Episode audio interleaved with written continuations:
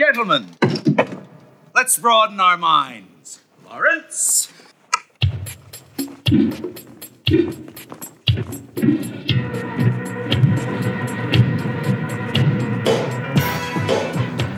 From Riverwalk Studio, this is the Cubic Shenanigans Warhammer Podcast. Welcome, welcome, welcome to the cube, cube, cube, cube, the cube.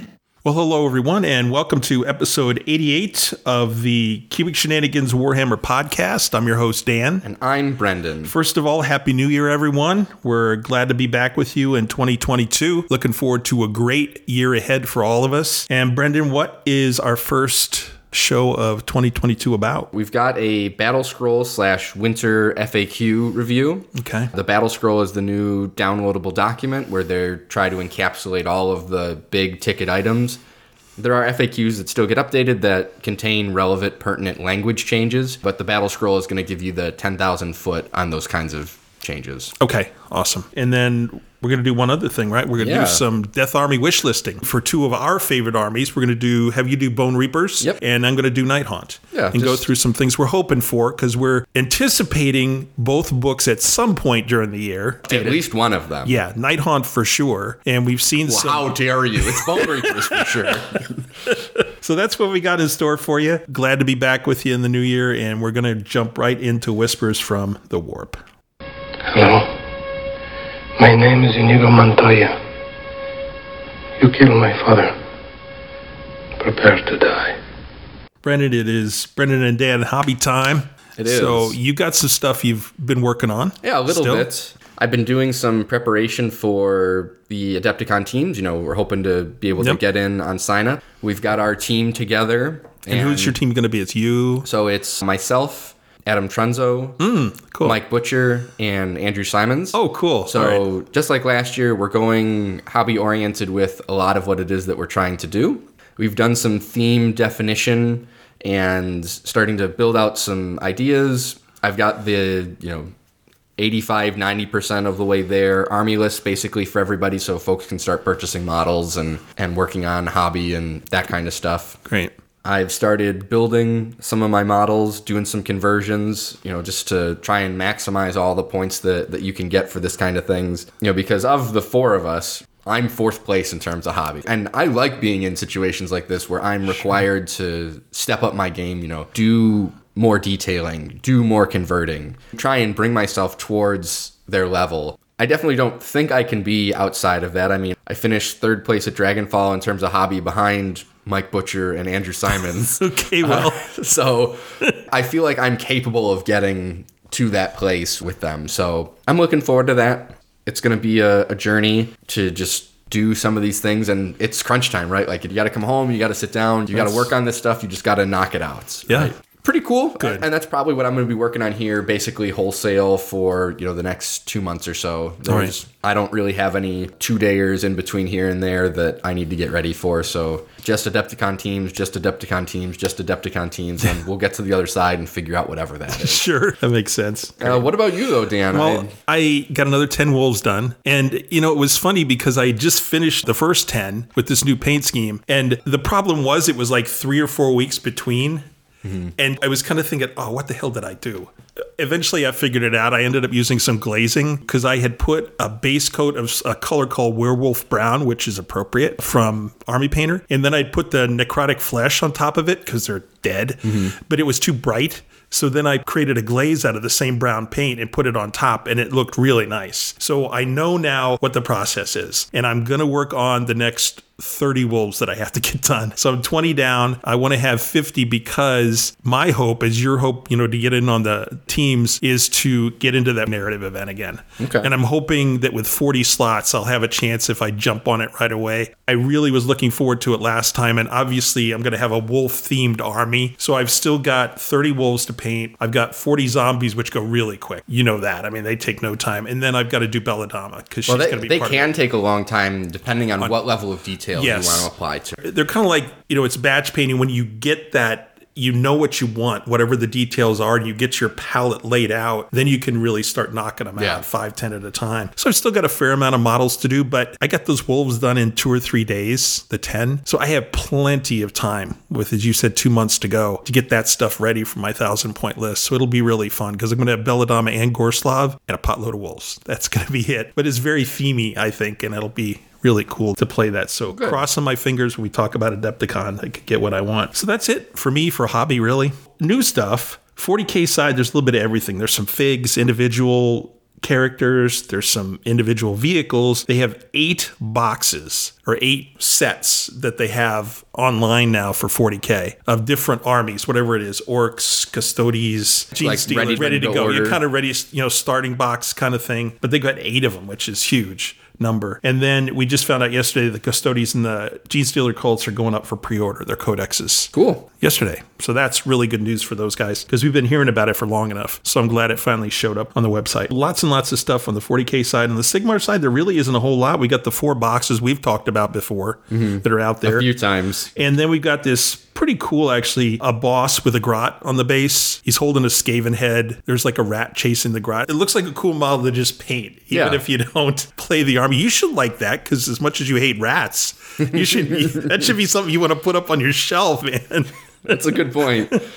We could put like a little initials or something for you, you know, for your name or something on him. Just anyway, that's out for Sigmar. There really isn't a whole lot else that's been dropped. No, we on got- the Sigmar side. We got the preview of what the store birthday models are going to be the Inquisitor Sure. and that Killaboss. Yeah.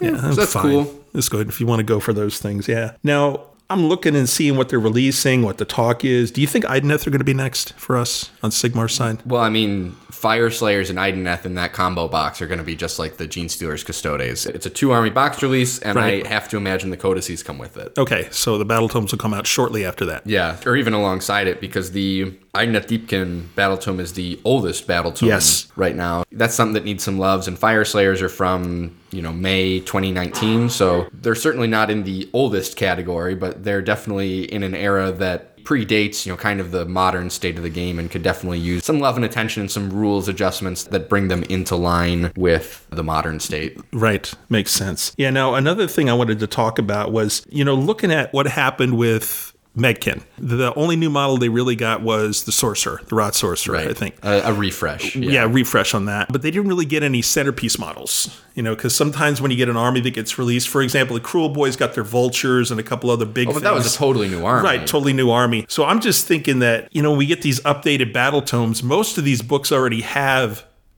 big models in them. I mean, even the Fyreslayers have the Magmadroth, and Idoneth has those amazing Eidolon models. Yeah, the And I- Eidolons and the Turtles are Yeah, and I think whatever new stuff they're going to get, I think each one of them has one new f- One new hero. Mm-hmm. character or something. So I think that seems like that's going to be kind of the precedent at this point. probably Yeah. But that's not out of character for book rewrites typically. Mm-hmm. The difference is, you know, unless a new unit gets added, right, you know, you're going to get that box. There's always going to be some model released alongside the Battle Tome, right? Because they want to generate some level of a sales associated with it. Right. And typically, the incentive would be that hero helps your army do something that it didn't do before, or Right. it didn't do well before, and this character adds that, and it drives sales on other sets of models that you might not have owned before. And we saw that with the Rotbringer it was you got the Coven now. Mm-hmm. And that's a useful tool for sure. Okay, cool. Just wanted to mention those Yeah, couple- I'd be surprised if we got anything huge and major. The Fyreslayer line, I could see them getting something else because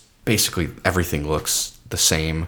yeah. yeah. The only really new things in that box are those two heroes, like yeah, you said. that's correct. Everything else is available. We'll see. Yeah, we'll see what we get. But anyway, that may be coming down the pike. I think that's it for new stuff. Games played. Other than Sigmar, I've played two different versions of the Pathfinder adventure card game. And this is something Cindy and I have had sitting in our freaking closet for ages. Mm-hmm. And we slowly but surely got through it. We actually reorganized our front closet and we was like, oh, hey, let's play this game. So we had a great time doing it. And now we're close to the end of this really long adventure path. Like you get a different box for each different adventure path. There are like six of them. And once you finish that, then that box is done and you get another box. So we were kind of talking about going to that point.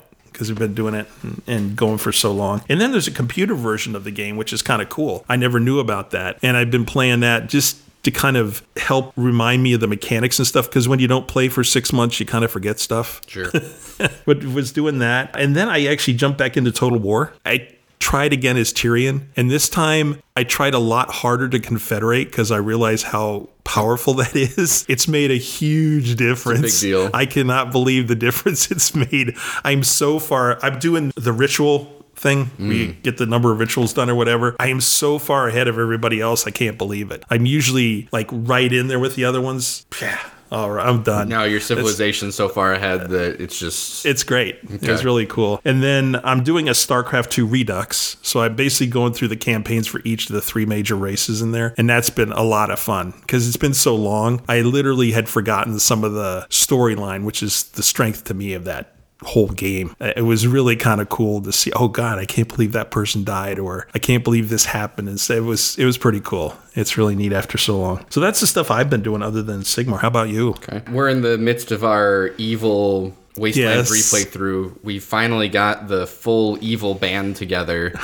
and one of the things I've really appreciated about this playthrough so far is we've made some fundamentally different decisions, which has resulted in some fundamentally different things that have occurred. You know, there are different quest line and different options that have opened up by doing some of the things that we have done differently. Stuff you never saw before. Exactly. Okay. Great. What's funny is so like every character sometimes jumps in with you know like a piece of advice of you know like the way that they would kind of treat some of this, Mm-hmm. And the the evil characters sometimes all jump in, and every once in a while you know like we're kind of on the fence about something, and then like it'll kind of cut over to one of these evil characters like oh you know we should this kind of person doesn't whatever, and we're like well I was on the fence, but if that's what our party would do, that's you made a good point there. yeah that's so know, let's go kill some stuff. that fits our criteria That's of funny. of how we're gonna approach this. So that's been real fun. That's been cool. We got into the Steel Town DLC, which is Oh, yeah. you know something. It's just a different area that you go to. I was joking with my buddy as we were playing through some of this. There's a mission where you have to like bring documentation to other locations and other people to sign off and approve things. And I was like, man, I'm gonna be really good at this DLC. So this is just, I said, this is work. Do work, yeah. I said, I, "This is you know because it's a factory setting." And I was like, great. "Oh, I'm gonna know all the things that we have to do here." this is I wonder if they need a quality engineer. you wouldn't wanna- you wouldn't want to work in Steel Town. Steel Town is a horrible place. That's been fun. You know, it's been cool. You know, knocking it out. We learned a lot in our first playthrough, and some of the character builds that we've gone mm-hmm. through this time are way more efficient. And we're making fun of some of our original characters. We had this one character, T Bone, who we ended up putting just like a bunch of miscellaneous things into, and so in combat he was useless, mm. just absolutely pathetically useless. And if we had done like two things differently, great character. But we didn't know it at the time. Sure. We learned all those things, and Sure. now we have a character that fills a very similar role Okay. and does it way better. And in any case, I got Far Cry 6 around the holidays. yeah. And so I've been playing that on my Xbox. I'll say it's not a good game. Okay. It's a very fun game, though. Okay. It's just kind of like a mindless, you know, run around a map and do the things that pop up when they pop up and in the order that you want or whatever. And, and like, it's cool. Like, it's fun. I can't be helped. And I try and manipulate the edge of the computer and these kinds of things that you can do. So, one of my favorite things to do is just find a piece of high terrain. The game is set in basically a pseudo generic, you know, kind of Cuba, South America dictatorship kind Okay. of location you know, there's this quote unquote evil government presence, and you are the revolutionary guerrilla force. Okay. Okay. And so some things that they do, like, hey, you know, there's an oil refinery and, you know, we need those resources, you know, go out there and take it. And so I'll find the highest piece of terrain I can, either just outside or inside the base. You've got this pet attack alligator that you get like super oh, early in the That's so game. stupid. And as long as you are a higher level or equal level to the area that you're in, you know, there's no like disparity in terms of, you know, difficulty and how much damage they do, how much damage they receive and and vice Okay. versa and that kind of stuff. So I'll work the perimeter, you know, with some long-range firearm of some variety. Okay. and then sick my attack alligator at, you know, other things to try and draw attention to that and then pick people off as they're drawn to that Oh, commotion. And then you know, Sniper Palooza. yeah, man. and then I just drop down and I capture the thing I'm supposed to capture in an empty base, and I get I get all these bonuses for no one detected you, no alarm sound. It's like, well, I shot the alarms out on my way in. Like that was, that's awesome. of course, no alarms were sounded. They weren't working. It's not like particularly compelling, but boy, it's just a lot of fun to sink Great. like an hour or two into every once in a while and Yeah. just kind of Oh, work yeah. your way through. So Mindless fun. yeah, it's been a while since I've had a video game where you know it kind of fits that description, and I enjoy it. You know, I'm just gonna work my way through that over probably the next couple weeks and months, and Perfect. not buy into all of the pay for play stuff. That like, oh, you can spend you know eight real dollars to change the skin of the video of your gun in the uh, game. No. No, no, I won't. I don't think I will. If you're looking for just some mindless shoot 'em ups, then Far Cry. yeah, Far Cry Six. Okay. So that's it for other stuff. How about any Sigmar stuff? Yeah, I've played three or four games Oh, wow. at this point since our last show. I played two games with the new Kragnos War Scroll from the Battle Scroll with Beastclaw Raiders and Oh. monster trucks and just rush them across the board and do a bunch of damage and Oh, man. hope they explode. First one was against Stormcast. And I was able to kind of successfully pen him in, impact hit, impact hit, impact hit, impact hit. Kragnos pulled off a Nitroconus Oh, wow. On the impact and just blew up everything else. The next game was against Maggotkin of Nurgle, and the disease points just ground me out over the course of that game. I was in a decent scoring position, but just over time, the disease points just added up and started to bring my monsters down. And actually got Kragnos um, Oh, kind of early. wow. That and then I played two games yesterday against Maggotkin. One I played with Giants, and Giants just steamrolled them. The Nurgle army just doesn't that I that was playing just didn't have the ability to do the damage check to mm-hmm. one take the hit and then two give a hit that was comparable to what needed to happen. So then we re-racked and I played with a Blood Knights list Okay. just a nail biter all the way to the finish, the priority roll into battle round five. He had a Lord of Afflictions with the overwhelming stench, which is the can't issue command abilities within seven and can't receive if you're wholly within 7 mm-hmm. And that Lord of Afflictions just drove me nuts. He had the artifact where you know you get to reroll saves based on the number of wounds you've taken or something mm-hmm. like that. I just couldn't move the guy. I needed to hold that side so he couldn't get to my objectives. I maybe should have cut my losses earlier and just tried to threaten other parts of the board, mm. but Obsessed with him. yeah, it was driving me nuts. yeah, so that was a fun game. It's definitely slow. You know, Nurgle definitely has some counters and some weaknesses in terms of a matchup or mission or some combination thereof. But I've been quite impressed with how the disease points impact over the course of the game. Okay. And then I've got a one day or next Saturday, so I'll figure out what I want to play and Awesome. just throw some dice. Great. Great. So you got some Sigmar in. Yeah. Awesome. Let's move on to events. FreeCon for me next weekend. I hope I'm crossing my fingers to get down to that historical gaming weekend. But looking at the weather, it's going to be iffy because it looks like Friday, Saturday is when that's when the con is. Mm-hmm. Looks like there's going to be a few inches of snow. So we're going to have to play it by ear because I think Ike is kind of, you know, hoping to have it, but he understands. So Yeah. I hope it goes off. It would be really cool. The danger of winter events. Yeah, of course. Then we got Adepticon. We're really close. I mean, by the time people listen to this episode, many of them will have signed up, including us, for the weekend and the week. My first question is since you're the Grand Poobah for the big gig, the singles event, mm-hmm. how are you feeling anxious? Are you feeling excited? A combination of the two? Where are you right now? It's a tournament. You know. Even with that many people. Sure. I mean, the principle remains the same. You just have to change the number of personnel that. The scale. yeah, that help you and do different things. Like, you know, if you run a 15 person local and a 50 person, you know, two day event, the things that you do are effectively the same. And then if you're going from 50 to 200, the things that you do are effectively the same. The way that you do it just changes a little bit. Okay, So you cool. just need more people. You know, I've got some folks who volunteered. Yeah, we have that. And, you know, Champs is just super vanilla. My pack is nothing special. There's not weird considerations. Mm-hmm. When you run big events like this, you know, people just want kind of regular games of Warhammer.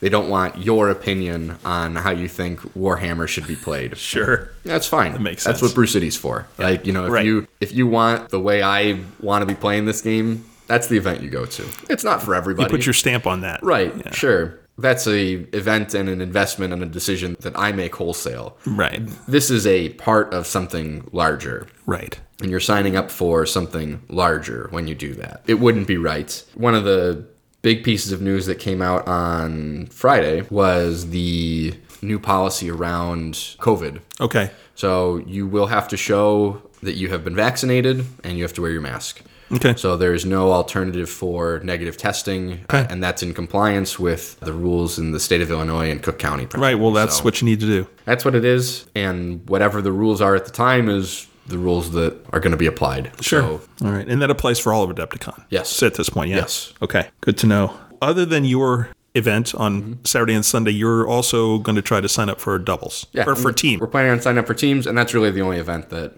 I have any ambition towards. You know, because that Okay. eats up so much of your time, and then I'm TOing the other two days. So Yeah. That's it. That's your four days. exactly, Yep. Are you going down Wednesday night? probably, Okay. yeah.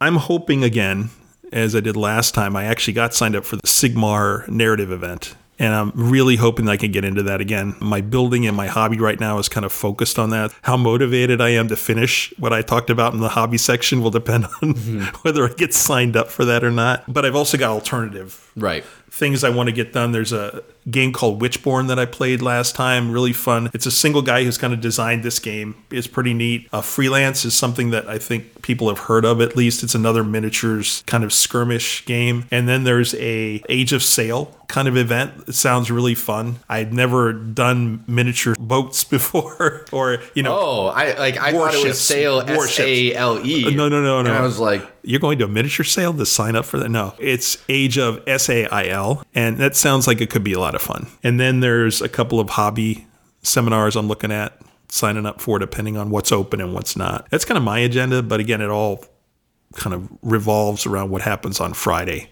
whether I get signed up for the narrative event, hmm. which will be a lot of fun. if for some reason this episode gets out before the 11th, signups are on the 11th at 7 p.m. Central, I believe. Seven Central, yep. If you have missed signups and your event is full, sign up for the waitlist. So many of these events have drops leading up to the event. Yes. Even if you don't get in, there are drops the day of. Okay. If you are already planning on being there and you would like to be in that event, show up day of if you didn't make it in. And typically, the way I've seen it run for champs is, you know, it's first come, first serve on that wait list if you're present and there were drops day of. Okay. We're going to have access to that. I don't know, and I don't think that there's going to be any spots that open up beyond. You know what the availability is, but you know you're already talking. I think it was 220 spots for singles. It's kind of a lot, especially given The um, circumstances. right Yeah. where you are going to have some lack of interest from some people because it doesn't meet their risk value. I mean, there's going to be some comfortable external filtering going on this Yeah. time that we've really not never seen before. Right.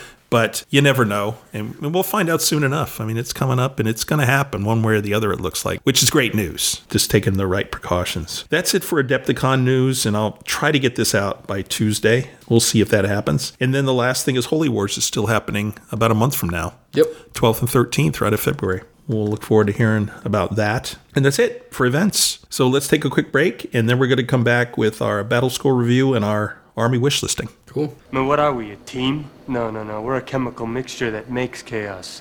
We're, we're a time bomb. All right, folks, we are back with Emperor Lies, and we're going to start off with our FAQ battle scroll review. I'll walk through the the detail items that aren't necessarily encapsulated specifically in what the battle scroll is talking about. So, in the battle scroll under the chaos section, it talks about how coalition units aren't able to benefit from the allegiance abilities anymore. Mm-hmm. And from the 10,000 foot view, that's correct. What that means, though, is that everything in your battle tome gets the updated keywording like what you see in Maggotkin of Nurgle, where everything applies to Maggotkin of Nurgle units and no longer just Nurgle keyworded units. Right. So for Blades of Khorne, it's Blades of Khorne, Disciples of Tzeentch, Knights of Slaanesh, Okay. all that kind of stuff. So that ends up being a big deal for Archaon on top of the changed war scroll that he has, where he no longer benefits from the things in that army. So he doesn't have the ability to use destiny dice. He doesn't have the ability to pick up on some of the items from Hedonites of Slaanesh that you were able to set him off the board and kind of scroll him away and come off a table edge, which was kind of cool. And from a lower level perspective, you're not able to bring in some of those other units that can really tip something to 11 and benefit from those same abilities. You can still bring them, but they don't gain access to the things that that book does. Okay. Which actually solves in some part the Grimghast Reapers conundrum from 2018, where they were in Nighthaunt, but they were really good in Legions. Yeah. And how do you balance that? Yeah. Well, this is, seems like how they're doing it. Yep. Right, yes. That's great. That's the way it goes. And it was a simple change. I mean, it wasn't that big a deal in terms of the wording. The mechanics are simple, which you want to see if you're going to make that big of a change. Mm-hmm. Yep. Exactly. Morathi knows all the lore of shadow spells in the Daughters of Khaine army. Yeah. Which she should. Cool. I actually went back to my book to see, you know, what the wording on that was originally. And I was like, oh, it wasn't there at all, uh, which seemed a little unusual. Clarification out of the Stormcast one where unique enhancements are unique. You can only take each unique one once. You can take multiple uniques, but you can only take each unique one once. Imagine the word unique has Meaning. meaning. Alarielle, they say to update her war scroll in the battle tome, but her war scroll was updated in Broken Realms. Yeah. Not super sure what includes that one was about. I think that'll end up being corrected at, at some point because, yeah, not super sure what the aim was here. They also define specifically what subfaction means for each of the armies. Now, I think a lot of us already knew what that was, Mm-hmm. but now it's actually been defined in text. Okay. So then jumping over to what the battle scroll is talking about specifically, there are three new war scrolls mm-hmm. for Kragnos, Archaon, and Nagash. And there are also three rules changes that I think end up being pretty critical. The first of which is heroic recovery you can't do if you're within three inches of an enemy model. That's big. Yeah, so your big, dumb, fighty characters that want to be fighting all the time, if they want to heal, they have to be stepped back for, you know, that moment in time. Yep. You know, if you clean everything out at the end of every combat phase, you're good to go. But part of what made some of these units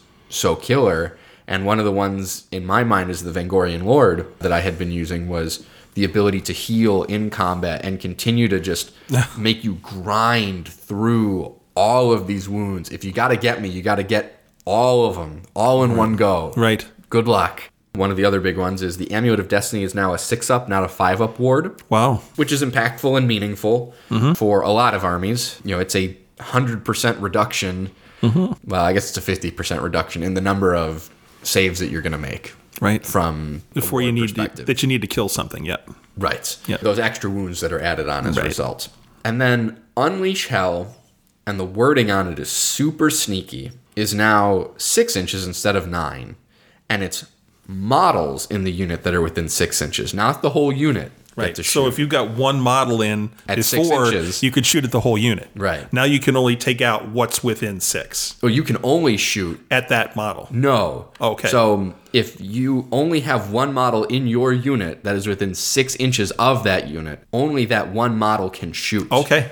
So you have to shoot at the unit that triggered it. And in the unit that is doing the shooting, only models that are within that six inch Right. range are eligible Gotcha. to do the shooting. All right. It's on the shooting end. Got it. Yes. Okay. Very sneaky. I really like the way that they have formatted the battle scroll, where it gives you the top level view of what all the changes are. Some of the more specific ones, you have to go in and jump into your erratas and FAQs. Not a big deal. Most people already, all they're looking at is the document that is relevant to their armies. Not everybody is the maniacs that we are, where you know you're filing through everything to communicate what the changes are. So having a cohesive document like this is pretty cool. So you know, let's talk about the War Scrolls real quick before Yeah. we you know do any minor points discussions. Yeah. Let's talk about Archaon first. Sure. Why don't you talk about him? Because I I don't like Archaon. all in all, there's a lot of things on Archaon that are the same. The War Master wording, you know, got added physically to his War Scroll instead of being in the FAQ, where now because of the lack of keywords that he has, you know, he can't use the Army Allegiance abilities, but the Army Allegiance's abilities still work. Mm-hmm. Cool. The Eye of Sheerian is the updated version Yep. where it's the once per battle you are minus one to hit. One of the major changes off this War Scroll is his command ability section. He doesn't have two command abilities anymore. He only has one, and it's only by my will now. So this is a command ability that unit can issue at the start of the combat phase, which is a big deal because you used to only issue it in your hero phase, and then your other command ability lets you issue it out of phase. Another friendly chaos unit. This is the other change. It used to be slaves to darkness unit. Now it's Any of the four gods. so when you include him outside of Slaves to Darkness in some of these other armies, now you can add this benefits to that. That's your trade off. Sure. I don't know that it's a great trade off, but that's the trade off. Uh, must receive it. The unit cannot issue this command to itself until the end of the phase. Each time a model in that receiving unit is slain, it can fight. You can give it to any chaos unit. You now can't give it to Archaon for fight when they die, which Okay. you know, won me a game at one point. But overall, the profile remains the same. The Crown of Damnation remains the same. The armor remains the same. The four up save, or the four up to ignore spells is the same. Mm-hmm. Slayer of Kings is the same. The heads are the same. And he gets an extra command point at the start of your hero phase if he's on the table. Perfect. Fine. It's really only a couple of changes that that were already rolled into this character from the get-go. I don't know that it removes him from the table, but the things and places where he was being largely abused, that is changed off of the War Scroll, and that's where you're going to see less of him in that regards. You'll see him in Slaves to Darkness. I still think that that Varanguard Khorne list that I was running works still. Okay. Even with these changes. Yeah, Okay. it, it just works differently All right. you know, you have to be a little more judicious in his command point spend, right? Because he can only issue it to one unit, and he doesn't have the ability to issue fight when you die and multiple times in multiple places and force these kinds of dilemmas on your opponent's side on what activation do I do these things in to minimize the number of activations that my opponent is going to get. Sure. You know, that's fine. All right. Then that's it for Archaon. Mm-hmm. Let's go to Kragnos, if that's Oh, good. Of the three, I think the Kragnos is the big winner. Yeah, absolutely. Now, I want to comment first on something that's on his war scroll the mightiest makes rightiest. I really love the mechanic of reducing the models he counts for as he's wounded. Now, there certainly are implications for if you were to do something like this to giants and things like that. There are people who say it's going to motivate giants not to engage as much. I disagree with that because when you look at this chart, Brendan, if a giant takes 12 wounds. That's a huge amount. That's almost half his. He still counts for, let's say, 25 models. That's still a huge number of models Yeah. that you have to get around. So I think this kind of a degradation in terms of the model count would be really useful for bringing them more in line. And when you look at, you know, there are people who just spend all their time looking at the data and doing the stat stuff. Giants are still way up there in terms of success. They're still quite good. Yeah. And so this, I think, would bring them more in line. And I hope that at some point they will at least consider doing this for Giants and, and giving them that kind of balance in terms of their model count. Mm-hmm. But that's a big deal for Kragnos because before he only counted as five models. Right. This is great that he has that, which he should. I mean, look at the model. Come on. That should very well be something he gets. We have the Avatar of Destruction is He didn't have that before. Okay, so that's a new thing. Mm-hmm. And then we have End of Empires. This is amazing. And you good. played with it in your Beast Claw army. Yep. And I'm just thinking, oh my God, like even foot ogres, if they got this. Or I was thinking Beast Claws right away because they are already so darn fast. Man, this is so good. But go ahead, if you talk to us about that. End of Empires. So the end of empires, the rule is if a friendly destruction unit is wholly within 12 inches of this unit, you can attempt to charge if it is within 18 inches of an enemy unit instead of 12. In addition, when making a charge roll for a friendly destruction unit wholly within 12 inches, this unit rolls 3d6 instead of 2d6. prosecutors.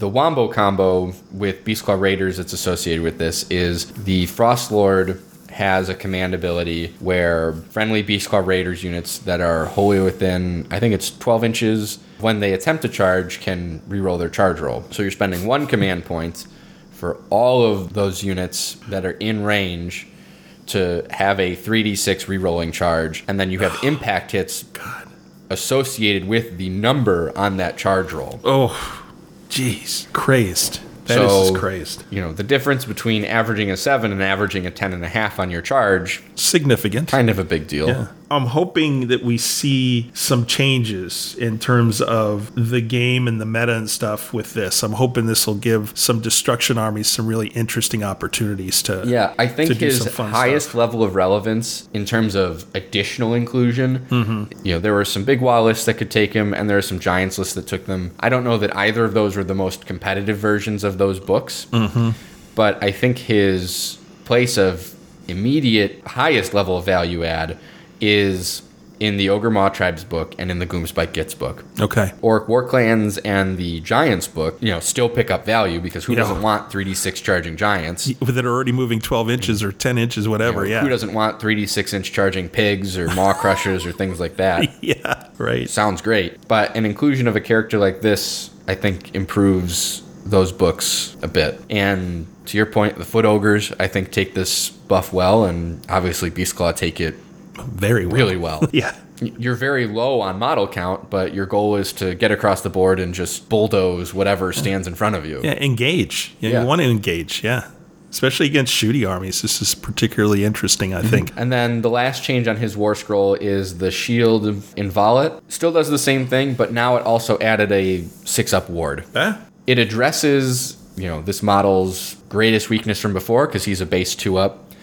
But it doesn't remove the vulnerability, right? It adds a little bit of you still get a chance at mortal wounds. You still mm-hmm. get a crack at dealing with that. Sure. And then the rest of his scroll is is the same. His Okay. his fighting profile, his movement profile, all of that same. All right. Same, same, same. Okay. Uh, you know, hopefully he find the the value add for him at his price point. And then the last guy, The Death Lord with the awesome hat. yes, Big Hat Man himself. So he got a rewrite kind of more in the vein of Archaon than than Kragnos. Right. His overall wheel profile remains the same. Mm-hmm. He got some more attacks with his staff, so cool, Yeah. helpful. His table remains the same in terms of the way it works. Casting, unbinding, extra spells. Those Yeah, things are all the exactly. same. Yeah. So on his war scroll, he picks up the ability to be included in every Death Army, not Which- just not just Soul Blight and not just Bonereapers. It's so cool. I mean, obviously, there's been a bazillion lines of script about people talking with them being added, him being added to a Nighthaunt army, and people trying that with Nighthaunt. In particular, the fact that he has access to an exceptionally good spell lore, which Nighthaunt have probably one of the strongest. They have a really solid spell lore. They've got a great spell lore, but no caster to, Right. to take And now, of it. guess what? Now you do. he could actually cast one of each if he wanted to. But I think that's really, really cool. We're going to talk a little bit about some interaction with one of the processions. I think it's important to do because mm-hmm. there's some questions here. But I'm just really glad that they did this, Brendan. I, I think there shouldn't be any Death Army that can't include him.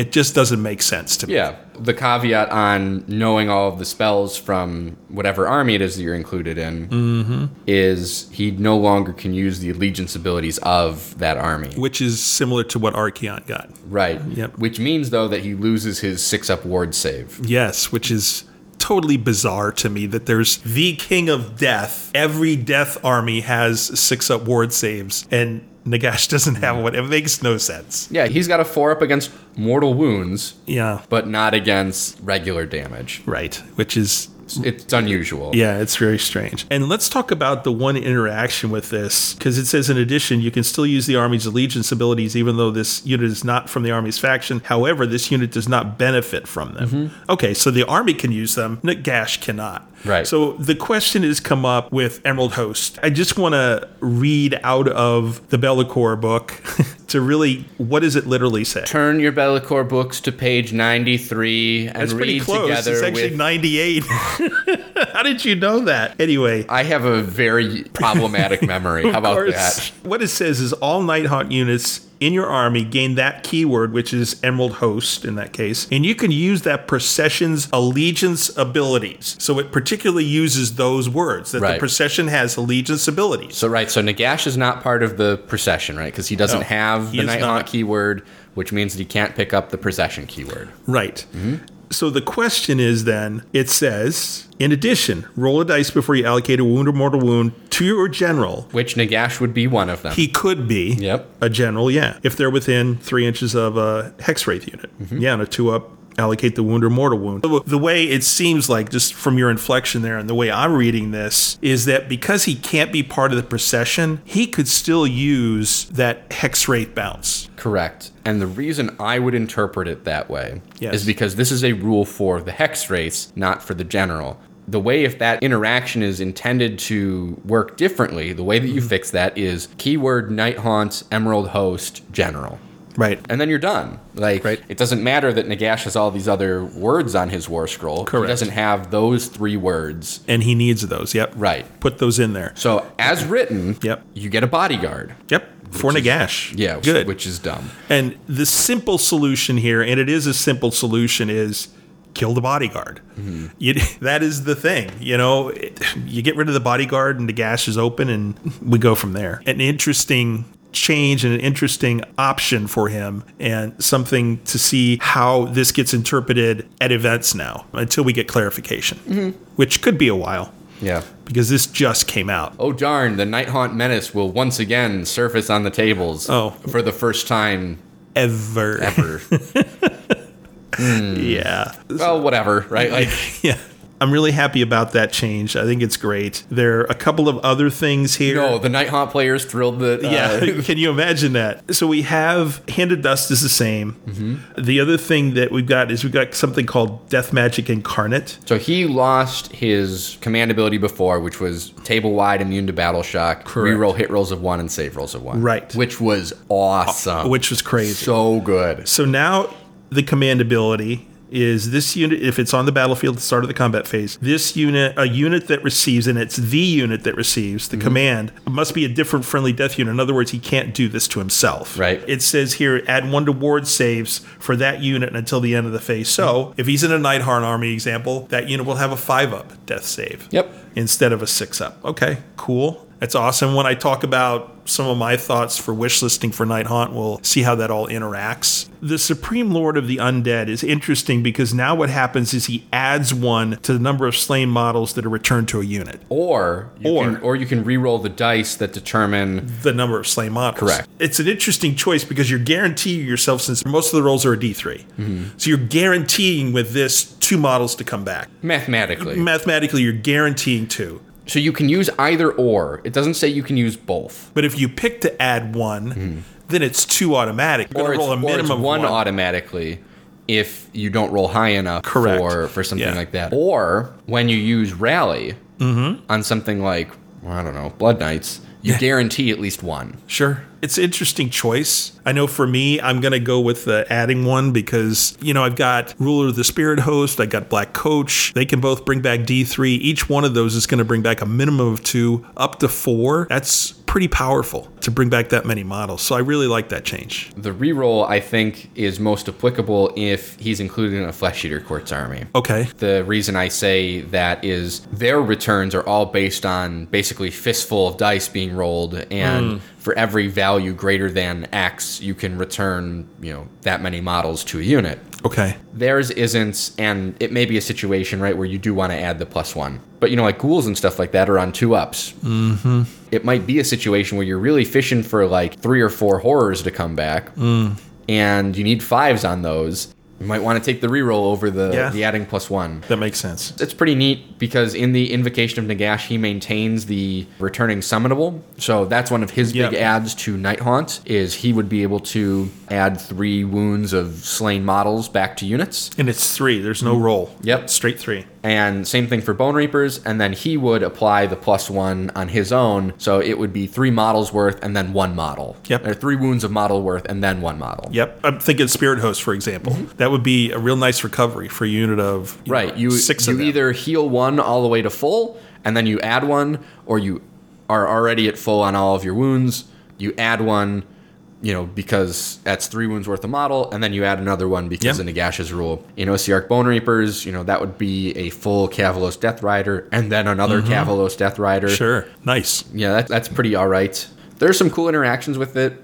I don't think that this removes him from play. I think you have to consider the model differently as a result. Mm-hmm. Okay. And how do you think? What Well, are a couple? well, first of off, you can use him in Nighthaunt. Well, yeah. Let's. okay. True. The other half of it is I've been kicking around with Steve Potasic from Partners at War the potential inclusion into some Flesh Eater Courts armies, and Nagash and like 200 ghouls, I don't think is bad. Oof. Uh, Ouch. It's different, it's interesting. yeah. Yeah. I think it's going to open the door to people applying his rules a little bit, you know, more creatively. I think you'll still see him used in a very similar capacity in Ossiarch Bonereapers. Okay. Where you're basically using him as a casting powerhouse. I think he mm-hmm. loses a fair bit of his value not having the reroll hits and saves of one. Because that's what a lot of that list was using him for, because those units were so efficient. Sure. He's always had access to that lore. I don't think you're going to see different Nagash Bonereaper lists as a result. And when you consider the application of Soul Blight, the list that he was already being most present in was a Blood Knights list. Mm-hmm. Well, rerolling hit rolls and save rolls of one was excellent on that, but now his application of that is keeping those units up and fighting in a more consistent and regular basis. So, Sure. I mean, first and foremost, you're going to start seeing Emerald Host processions. Yeah. Nagash lists until it's rewritten or ruled differently. Because most quite ni- frankly, as it's worded, it works. And quite honestly, I think just about every Nighthaunt player has some Hexwraiths stashed away somewhere. a, a few. Yeah. I mean, I've certainly looked at mine as being like, oh, I should probably repaint those at some point. And here recently I went, yeah, I kind of need to repaint these if I have any ambition of playing this. Yeah. Uh, they're on the same basing, it's just the scheme is a little bit different. So, Sure. you know, you'd probably want to bring it into line, but to hell with them. Yeah, and I have to say, I did succumb to the Nagash thing, and I made my call to Mini Stomp, and he's sitting there.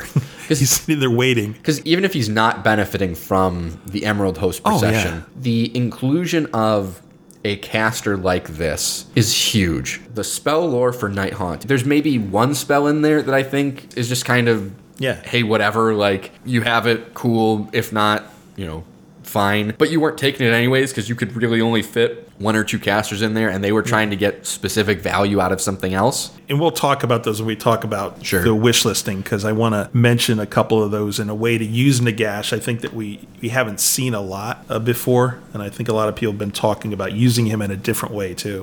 Yeah. Being more aggressive with him. I mean, that's it for the War Scroll bit of this. Okay. Going over to points, is there anything that really jumped out at you, Dan, that that caught your attention that you want to talk about No, I in any mean- capacity? other than obviously I'm going to focus in on Nighthaunt because my guys are sitting there and you know there's some point reductions and Right, you continue to get a- hallelujah. Uh, I'm never going to complain about point reductions in my army. Nobody will. I say that I'm never going to play Kurdoss, but I probably won't. But the Black Coach and Reikenor both got some you know 10% reduction something like that. It's pretty significant. Hmm. And yeah i'll take that. I can use those points to probably squeeze in another 10 chain rasps you know that that's worth it and we'll see what happens. So now i can't think of anything else. I think this verifies or kind of solidifies the change in the storm drake guard that came out hmm. we saw. This is in writing now. Yeah, so, all the things that went up, from my perspective, were the correct things to have gone up.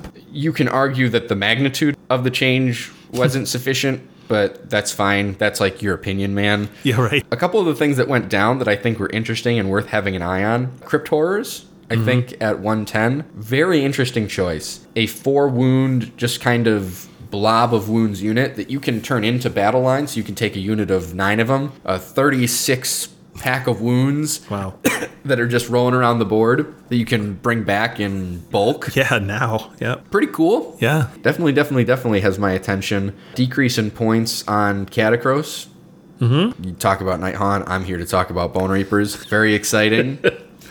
Cost reduction on the aspect of the sea. Yeah You know that's good because it was really getting outpaced on by the aspect of the storm. But I don't think the aspect of the storm was in a place where it warranted a points increase. Right. So taking the other one and, and bringing that down, love that. That's great. Dragon Ogre's coming down to 125 yeah fielding an army of them as like an honest thunder scorn army, I think might be viable pretty all right. yeah yeah There's just some good point reductions that make you look at some stuff a little bit differently. Some of the stuff that went up, you know, like Sentinels and Gore Grunts, you saw you needed to go up. oh yeah They were just good. I'm quite happy with this. Yeah. You know, if your argument is, you know, the magnitude of the change wasn't right, but the direction was correct, okay oh, fine whatever. If the argument is that direction was wrong, that's a separate conversation. I think the direction on everything listed here was correct. Okay. I don't think that there was anything that jumped out to me as missing that feels particularly egregious. Sure. Um, I'm sure there's somebody who goes, well, this one unit that I really love, you know, the points weren't reduced and I want them lower. Hey, man, I'm really sorry. Like, I'd make the argument, but they didn't go up. right. you know, something like Black Knight's coming down to 100 points. Yeah. Cool. That's great. Still not taking them. no, nobody's going to take them anyway. But. Doesn't matter. I was pretty happy overall with what this was. I like the concept of the battle scroll. There's a rumor floating around that adjustments are going to be made quarterly instead of at the half year mark. Yeah. We'll see if that's real. I don't know how I feel about that quite yet, but we'll see. Okay. Nice. I think that's it then for Yeah. Battle Scroll and FAQ. And then you and I are going to yell at the void for, you know, like an hour or so talking about what we want to see in books that we love the most. Yes, there you go. Listeners, we will be right back with a little bit of Death Army wish listing. Here's to five miserable months on the wagon and all the irreparable harm that it's caused me. All right, folks, we are back, and what we're going to do is some wish listing. And we're going to start with Brendan talking about his beloved Bonereapers, and then I will go through my a little more lengthy list of things I'd like to see changed in Nighthaunt. So, Brendan, start us off with Katakros's Boys, please. part of what we're going to do here is obviously Dan has a affinity for Nighthaunt and I have an affinity for Bonereapers. There is a kind of known entity out there that AOS 3.0 is out. We've gotten a destruction book, we've gotten an order book, we've got a chaos book. We're hoping that we're going to be getting a death book here very shortly. Mm-hmm. And you know, three the three on the table because you're probably not getting a new Soul Blight book here anytime soon. Is Bonereapers, Flesh Eater Courts, and Nighthaunt. We don't have a third host on the show who loves Flesh Eater Courts, so sorry, these are the two that we're talking about. And what we're going to try and do here is we're going to explain, you know, some of the things that we'd like to see come out of a new Battle Tome release for these books. You know, maybe there's some models associated with it, some rules, you know, be it what it is. Mm-hmm. Dan left this pretty open ended, so if there's no consistency between the two of us, that's fine. We're two very different people. when I'm looking at the Bonereapers, part of what I found to be so intrinsically fascinating with the Battle Tome release was the Relentless Discipline points and the mm-hmm. mechanic.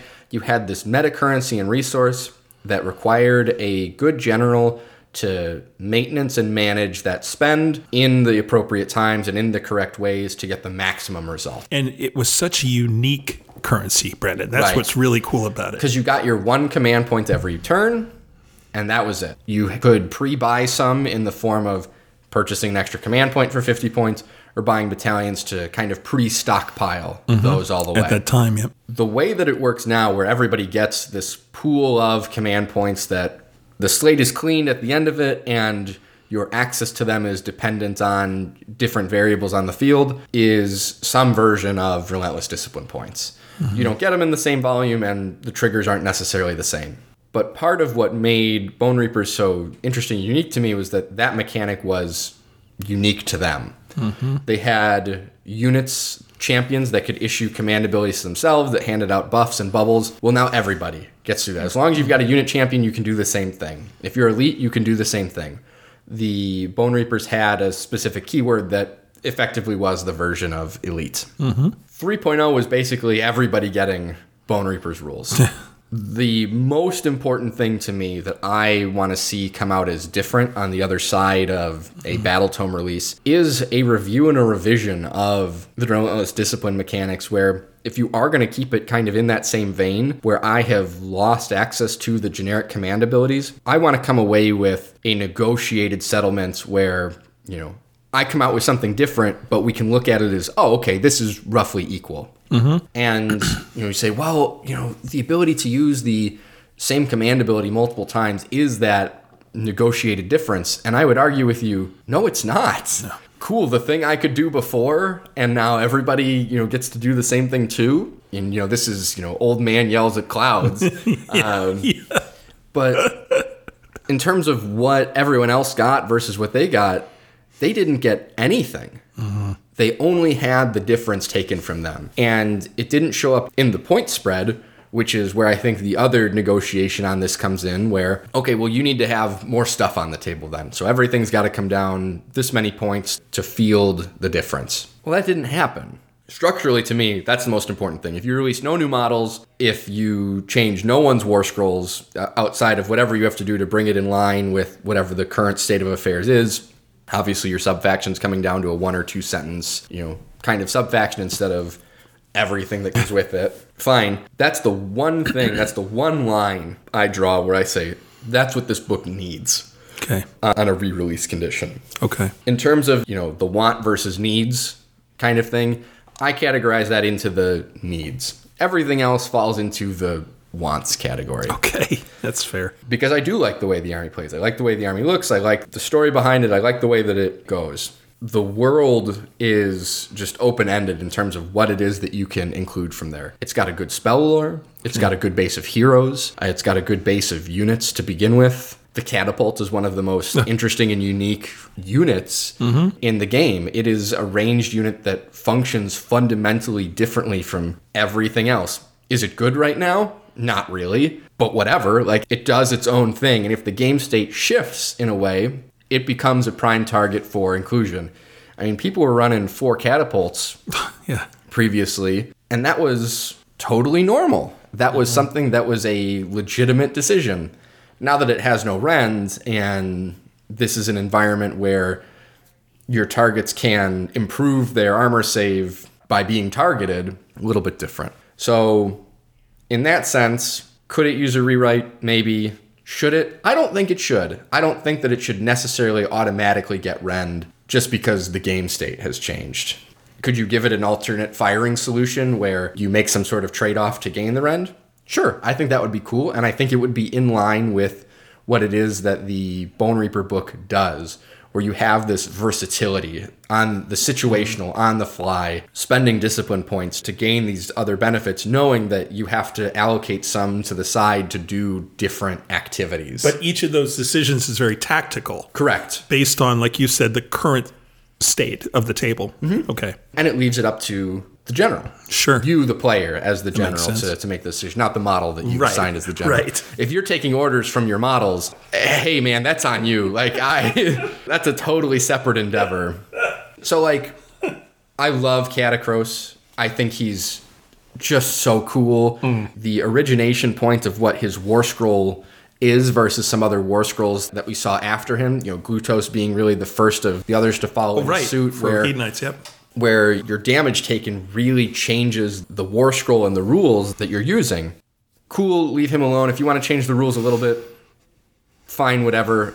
I love that I've got a full eight and a half by eleven of just detailed. This is the way things change. This is the way things are. All that kind of stuff. I think that's great. I think that is awesome. I think you can leave a lot of the heroes alone. Make the Soul Masons not bad. Like the Right. Not sorry, not the Soul Masons. The Soul Reapers. Oh my God, them and the Immortis Guard just Break my heart. yeah, they're cool models. They uh, you, there's just never a reason to take them. Yeah. And then in terms of you know looking forward, doing the prognosticating, doing the wish listing, I don't necessarily think it's bad that every army doesn't have access to everything. Mm-hmm. So the wish for Mortek archers, I get where that's coming from. I don't think it's necessary. If it's added, cool. If they do their own thing, that's cool. Something more in the lines of like chariots, that would be really cool. Having other different tactical pieces that you can have access to. Hmm. If you took Mortek Guard and you had an alternate build of them, like a great weapon unit of Mortek Guard. Now I know that you can give them one in ten can have a great weapon, but if you have, you know, the units with swords and shields, spears and shields, and a unit with great weapons, I think that's interesting. You pull the save back a level, kind of like what you do with Graveguard, where there's an offensive defensive trade off with sword and shield, but obviously it would be a little bit different. They would have the opportunity to be just straight battle line. Kind of sword masters of Hoeth kind of a thing. A little bit, something like that. They've talked about in the rumor mill a hero monster of some variety. Hmm. I don't know. I don't know that there's a lot that would make sense in what the Bonereapers are if you've got just this guy on top of, you know, like big bone monster. on top of a harvester or something. yeah, I I think you're more likely to uh. have a bone giant, a bone mega gargant kind of a hmm. thing, mm-hmm. a bone golem of some variety. I think that would be pretty cool. then reaching into like old Tomb King's lore, having the Casket of Souls be mm. something that you use and divine inspiration from to create a character. I think what they have in Mir Kainan, the Underworld's hero, which is a Blender Man. Necropolis Stalker, Sure. those, those kinds of characters. Having a hero at that size, I think, was a really cool idea. Having another one would be great. Having a foot liege, I think, would be really cool having the flexibility and adding and doing all of this other stuff is I think what I'd like to see, but I think in terms of the one need is to change the relentless discipline mechanic to have it be unique again instead of just hey, you have kind of command points. We're like, yeah, we know we have kind of command points. But thing is, guys, everybody also does command points the same way now, and you go, cool. What do we get for it? Less. Uh, My list is relatively short. I'd be totally fine if the lore doesn't change. I'd be fine if the artifacts don't change. I'd be fine if the sub factions did largely the same kind of stuff. I'd be fine if the units all did something relatively similarly. Part of the thing that frustrates me and keeps me from playing that book, you know, even just in basement pickup games, is I don't feel like that army is unique and special really in any way. No, you don't feel that passion you did when it first hit the table. yeah. Yeah. It's just a everyone else plays the game the same way you do. You just get a, a command point that's worded slightly differently. You get slightly more of them, but also you lose out on all this other stuff. Okay, cool, thanks, great. Really helpful. That's what I got. Is there anything from the Bonereapers and stuff that I know how frustrated you are and others are about the whole change and kind of making not nerfing relentless discipline points, but making them devalued? yeah, they were just very ubiquitous, you know, to use a, a fancy word there, but they were. You know, it's just kind of like, okay, I see them all over the place. They're just called something different. And, now it's you have unfortunate. You have more than you could ever need. The tactical measure of that resource is valueless if it's unlimited. Mm-hmm. Yeah. You can just say, well, whenever you want, you can use this rule.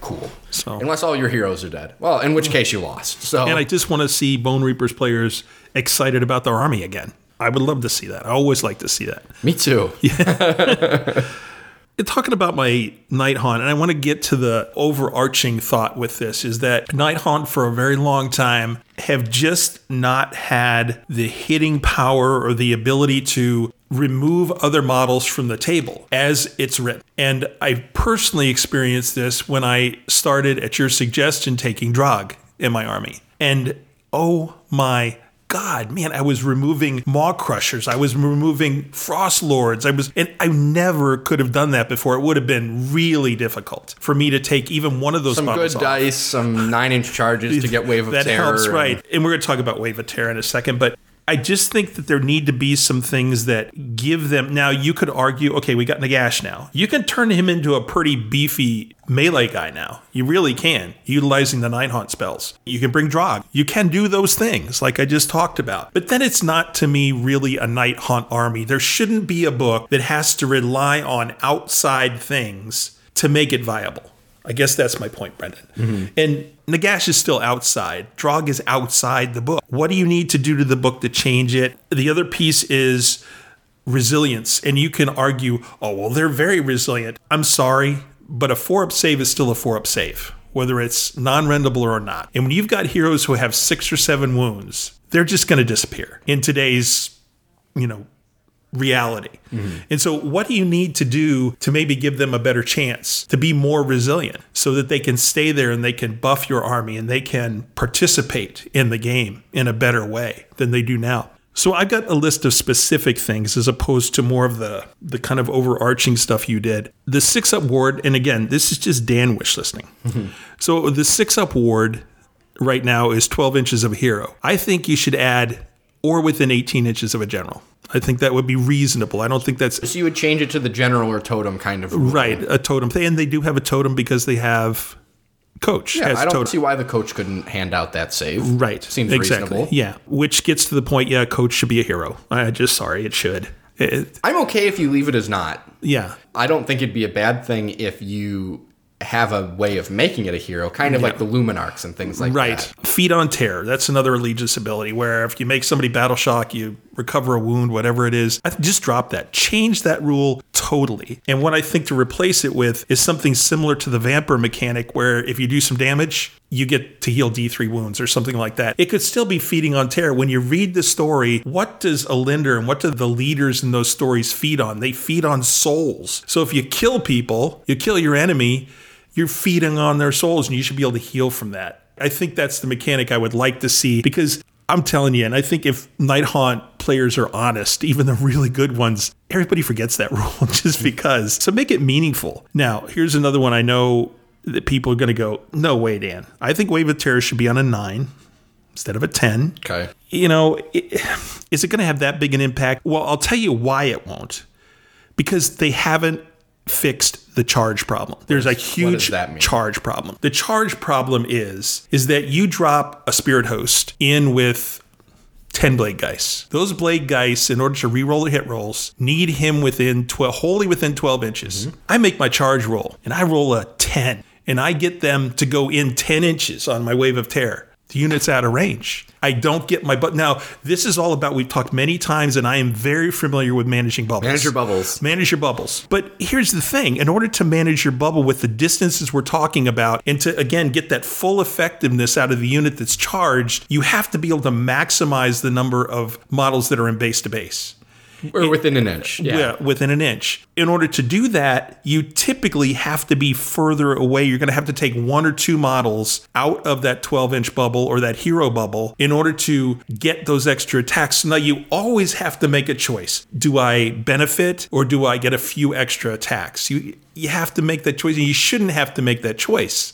And it's constantly there, no matter if it's on a wave of terror or just charging. You always have to do that. And so, what do you do? Do you So, char- but, but the absence of choice, I think, defeats the whole purpose. the only way those units in that army they're not what's the word i know there's a term they use they're not self-sufficient hmm. they can't buff themselves and you're already talking about an army and i'll talk about this later that's all one single damage they have no damage to weapons except for the heroes perhaps so if you can't buff those units it makes a pretty big difference And Agreed. Bladegeists are glass cannons. That's what they are. But they have to be buffed to be that kind of a cannon. You know, again, here's the problem. What's the solution? I think there should be some kind of a deal where, again, this is all wish listing, of course, listeners.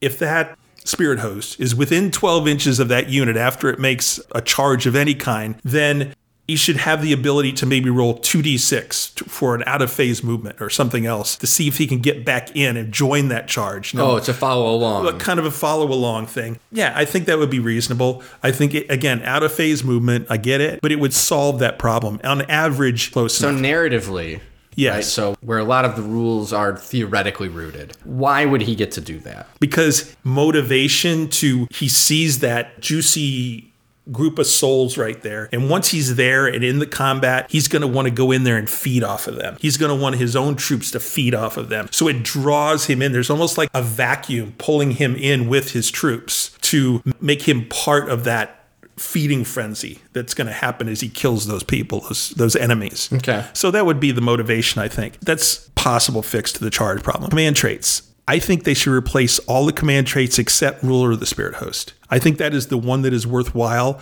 I would love to see them create other command traits for Nighthaunt that are more meaningful because most of the people that I know that are Nighthaunt players take Ruler of the Spirit Host consistently, and that tells you something. If a wide variety of players take the same single command trait, why is that happening? That must mean something about the other five. No. Yeah. No. No. Uh, okay. No. it doesn't tell you anything. Yeah. Right? Artifacts. I think they should just give us new artifacts because the artifacts are crap. they just are. Well, to, to your point, the ruler of the spirit host, the same artifact is taken, Pendant to the Fellwind, right? Yeah. Prior to having the sub factions that you know required a you know, specific one to be taken. yeah. Cool. That was the one you took. Yep. That the extra movement. but again, that tells you something about the others. You want to be able to make choices that are meaningful. Right. And there shouldn't only be a single meaningful choice. And I think that's what these 3.0 books have done so well. Mm-hmm. Yes. That we've gone through them the Stormcast, the War Clans, and the Nurgle book is outside of a, a couple of you know, real stinkers, Mm-hmm. There have been some choices that I go, I would see why you would take this. Yeah. And that's what I want for my Nighthaunt. The spell lore, don't touch. if you touch the spell lore, I'm going to be mad because this spell lore, as we talked about with Nagash, it is such a strong spell aura mm-hmm. and really gives you lots of great choices for things to do. And almost no matter which one you take, you're going to be getting a really nice benefit out of it. Now, one of the things I could see them doing with the spell lore, and I know the the ranges are already pretty short in terms of the. Most of them are 12 inches as I'm looking at it. I could see them pulling it down to nine. And the mm. reason for that being is that same lore item that you have this based in is the desire to be close and the desire to do those things. You got to be close to do that. You can't be, you know, at 21 inches away and going, I'm over here. now you're scared of me.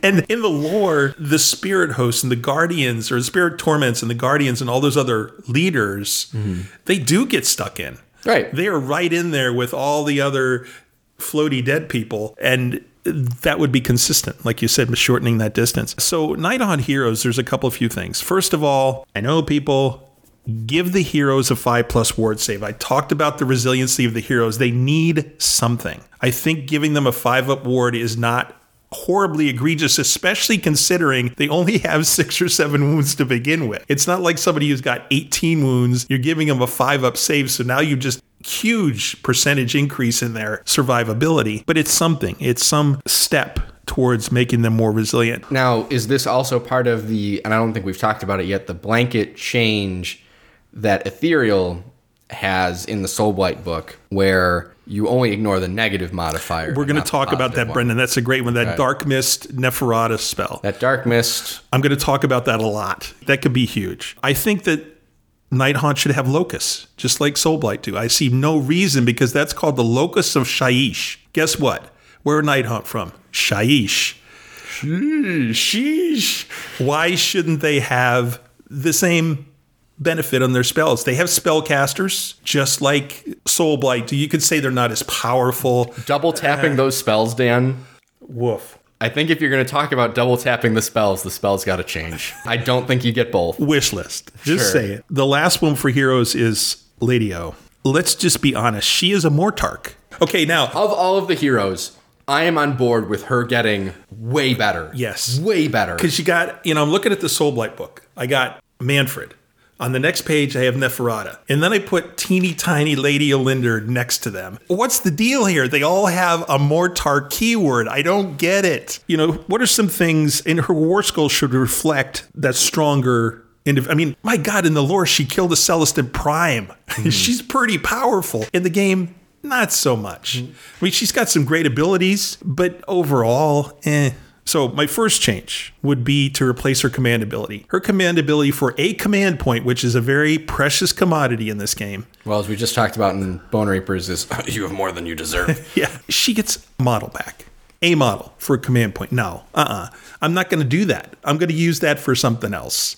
Right? That command point. Yeah. So give her something. You had talked about Dark Mist, which is a Neferata spell that basically allows her to give a unit Ethereal. ignoring rend, Right. but still having the ability to improve their save. Right. So no negatives, but you can still do positives. I think putting that on her would be amazing. Give her that. In fact, give all Nighthaunt heroes the Dark Mist. So Ethereal should be Dark Mist. That's what it should be, I think, in that book. so, but what is this command ability that you've changed then? Okay, so the command ability is her ability to give a unit Dark Mist. Well, but you've just said that ethereal across the board is Dark Mist. Oh, No, okay. But I'm saying on the heroes, it should be uh, at least, at the very least. If you want to give it to the whole army, that's cool too.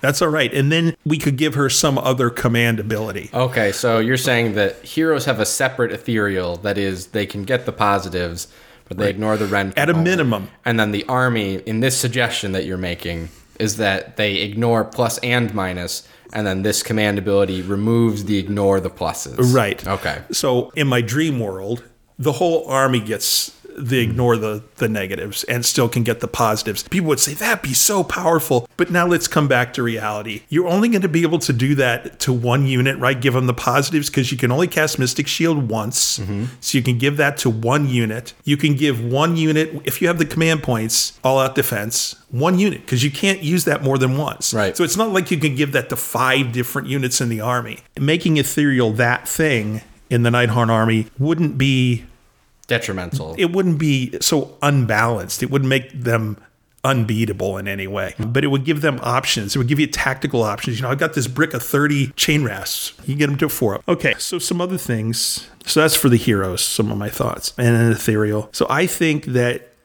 Hexwraiths should get dispersed formation. What is your justification for that? Okay. And the reason I say what is your justification for that because this is the problem for cavalry across the board. Yes. So what is your justification that Hexwraith should get this over every cavalry Well, unit? Here's the thing I'm only speaking for my army. Mm-hmm. If other people believe that that should happen, I would agree because what you've essentially done is you've forced cavalry armies to take five model units because those five model units are operating at 100% because you're going to get five of them in base. So that means you've got five models, right, in base. If you have 10 models, typically you're going to get seven in base. Best case scenario. Yeah. So now you're only operating at 70%, right? I mean, when you think about that, Mm-hmm. it's like, well, wait a minute. I'm paying all these points to essentially get the same thing that I would get out of a five model unit. It's just stupid. Right. So why would Hex Hexwraiths deserve that over every other cavalry No, unit? I don't think that other cavalry units shouldn't get something like that as well. And from a lore perspective, these are hallowed knights. I mean, these are people who were knights. They were trained, they were disciplined, you know, those kind of things. So, are they going to have the ability to maximize the effect of their charge and their horses and their, you know, steeds and so forth? Yeah, they would. That would make sense. That they'd have ability to maximize. So what you want is there's a certain base size that mm-hmm. gets yeah. a different Ovals. Those ovals would get that. Right. So I, I think there's a limit. Yes. Right. Because the smaller ovals, which is what these are, Yes. And your Kavalos, I believe, are on this size. Yep. Versus something like Blood Knights, the next, you know, the next size up, and Gore Gruntas. Those, if they get the full six that they paid for, Mm-hmm. Oh, sure.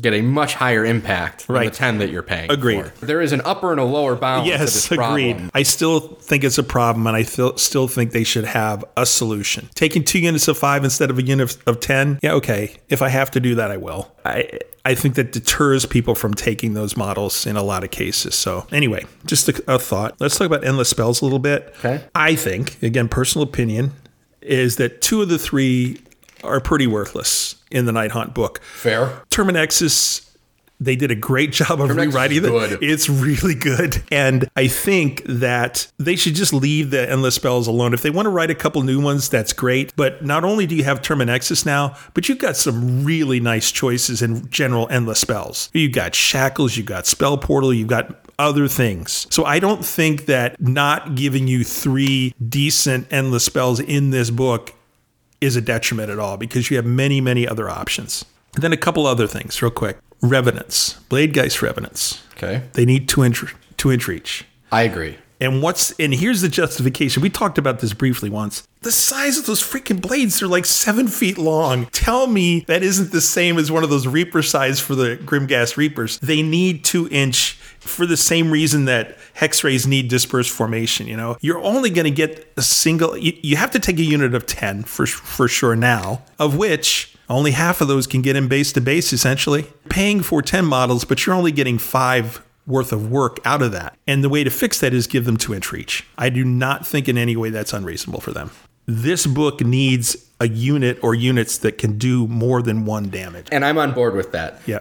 Mm-hmm. And you have some other Mourngul light kind of a unit, like smaller Mournguls, mm-hmm. Yeah. baby Mournguls. Yeah, sure. Where they're on 40s, you mm-hmm. know, something like that. Yeah. And you know they come in units of three, and they have a higher reliable damage output. Mm-hmm. I think that's more likely because I agree. I agree that there should be something in that army where you can have a reliable damage component or an ability mm-hmm. to bring the damage output up. So that's my list, and that's what I think would be helpful. Some things I think would be useful for the next iteration of this book. Yes, I'm very encouraged that Nagash is an option, but he's still 50% of your army. But you get so much for You that. do. You do. Because part of what Nighthaunt really struggled with, and I know you found it in some of the different ways you compose your list, is having the reliable means of regeneration. Mm-hmm. Bringing models back in a reliable and effective and meaningful way. His is automatic. His is table wide. His is guaranteed. and having a unit that if properly used, and if you use a proper combination of spells and wombo combos, he can be pretty hard hitting going in, tough with. He can pin down different units to prevent, you know, them from doing things in the order that you don't want them doing them in. So That's mind-blowingly good. you know, you think about a combination of like Life Stealer, where not Life Stealer, but um, Spirit Drain, where you can give out, you know, mortals on six pluses mm-hmm. and a whole bunch of arcane bolts. Between those two things, holy mud, you're going to be putting out a lot of mortal wounds on something, whatever it is. And then if you throw in Reaping Scythe, that we can reroll hits and wounds, he could be a real punching bag. Now, I'd like to throw out an idea that you didn't have listed here. Yes. Rather than the damage 2 component, Yes. none of your units outside of, you know, some of the heroes or some of the things specifically that are damage 2, you You don't get this baby Mourngul unit that No. I interjected into this. Yes. So everything is still left at damage 1, but your whole army gets spectral touch. Hmm. So every 6 to hit from your whole army is a mortal wound and Hmm. the sequence ends. That would be really interesting. Yep. So just kind of like poison weapons with what Kruleboyz have, but Mm-hmm. you already have the precedence in so many of your other Ghost Army guys already have this rule. Yes. It's personally never made a ton of sense to me why some ghosts get to be extra spooky and some don't. Yes, right. Uh, Especially the ghosts on bases. Why are they better than blade guys? Yeah, yeah, makes no sense. I think that's the other alternative to That could be made an allegiance ability, for example. exactly, Yep, yep. That would be excellent. and that would again solve the Grimghast Reaper paradox. Yes, because you'd get what you needed there. Yeah, you keep it. You keep the thing that keeps them really good locked behind an allegiance ability, and if they're good in the other army, they're good for a different reason. Sure. Okay, well, may all our wishes come true. And and with that, we are going to move on to a scriptorium, Brendan. etc., etc., etc. Okay, we're back with Scriptorium, but before we go into Scriptorium, I just wanted you to know that Brendan is now a certified psychic because I think you guys know we're pretty straight up, pretty honest, and we had no idea that the latest White Dwarf, Brendan discovers as we took our break before this, has an update for Bonereapers. So I guess we're gonna find out, Brendan. I'm going to find out very shortly. so I'm probably not getting a new book for a while. Is number one what that tells me. But number two, we've seen the White Dwarf make changes from time to mm-hmm. time, and as we talked about on the last show, some more meaningful than others. Yeah. And in the instance of things like Giants. Took the outlier issues that they had and brought it into line with what 3.0 is going to be. So I'm hoping that they take this opportunity to write a paragraph or two that brings the relentless discipline mechanics into line with something that makes it unique in the interim because as you guys did or didn't listen to the last segment my real only need for that book is around the evaluation and usage of that mechanic Okay. that's something that can be updated in a white dwarf i wouldn't have expected them to but i guess we'll Okay. find out in a couple of weeks there Yes, we will. All right. With that, let's move on to books and stuffs. Uh, we have several new releases, actually. First one is called Beasts, and it's about a vampire lord who is being hunted underground by, we're assuming beasts. Ah, so relatable who hasn't been there uh, some kind of a trap's been laid for him and he has to escape and blah blah blah. So it sounds interesting though if you're into such things. There's a book called Reign R E I G N, not the kind that comes down from the sky, and it is a Necron book. i guess rain can come down from the sky I guess it can. Yeah, that kind of rain. If you love Necrons, I'm sure this will be of interest. A new horror book, The Bookkeeper's Skull.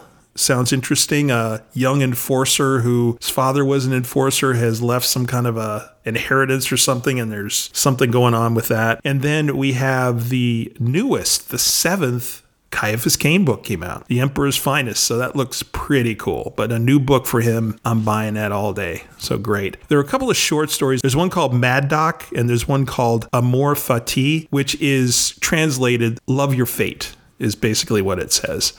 These stories both use a storyline tool that I hate, Okay. which is bringing back dead guys, oh. especially really big dead guys.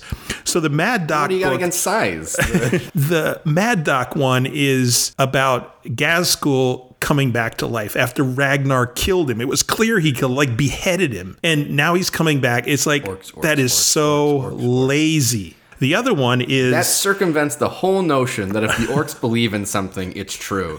Yeah. And all they have to do is believe that if his head's reattached, he's alive. Yes. And that fits squarely into existing narrative lines. And if Mad Dok Grotsnik is the one who's going to do this, of course it's doable. Right. Now, the other one, the Love Your Fate book, Eidolon, is a notoriously idiotic emperor's child. Okay. He was killed by his own Primarch. a couple of times. Full grown, yeah. And now he's coming back again. Like, just stop with this. If they're dead, they're dead. Sanguinius is dead. They're dead. They're always going to be dead, and that's okay. Heroes need to die sometimes. Villains need to die sometimes. All right. So that's new releases, my friend. Your stuff. So I finished the Giannis biography. Yes. So that was pretty cool. Basically, once it got into kind of the when he got to Milwaukee and some of the things that were better documented, there's not a lot of stuff. Things that- you knew already. Yeah, th- there's not a ton of things that haven't been written about a bunch by local journalists or national media or things like that. Mm-hmm. It'll be cool to see, you know, however many years down the road when he's done playing, the things that are effectively added on to, mm-hmm. you know, the book was written before the championship. Sure. And there was that open endedness and being able to listen with the full knowledge of what comes after. Right. Like immediately after. They finish writing all of this just before the 2020 2021 season. Okay. Well, Yeah, there you go. funny thing about that, it'll be cool to see, you know, what transpires from here and all Okay. the things that occur after the fact. Kind of at a, a sticking point. I'm not sure what to go into listening to next. I'm sure I'll figure it out. I've been meaning to sit down and watch The Witcher. I just haven't had a, you know, a moment where I'm going to sit down and, and this is what I'm going to do. Like I have these motivations where I want to have something kind of in the background. I know some of these shows I got to sit down and I, I got to watch.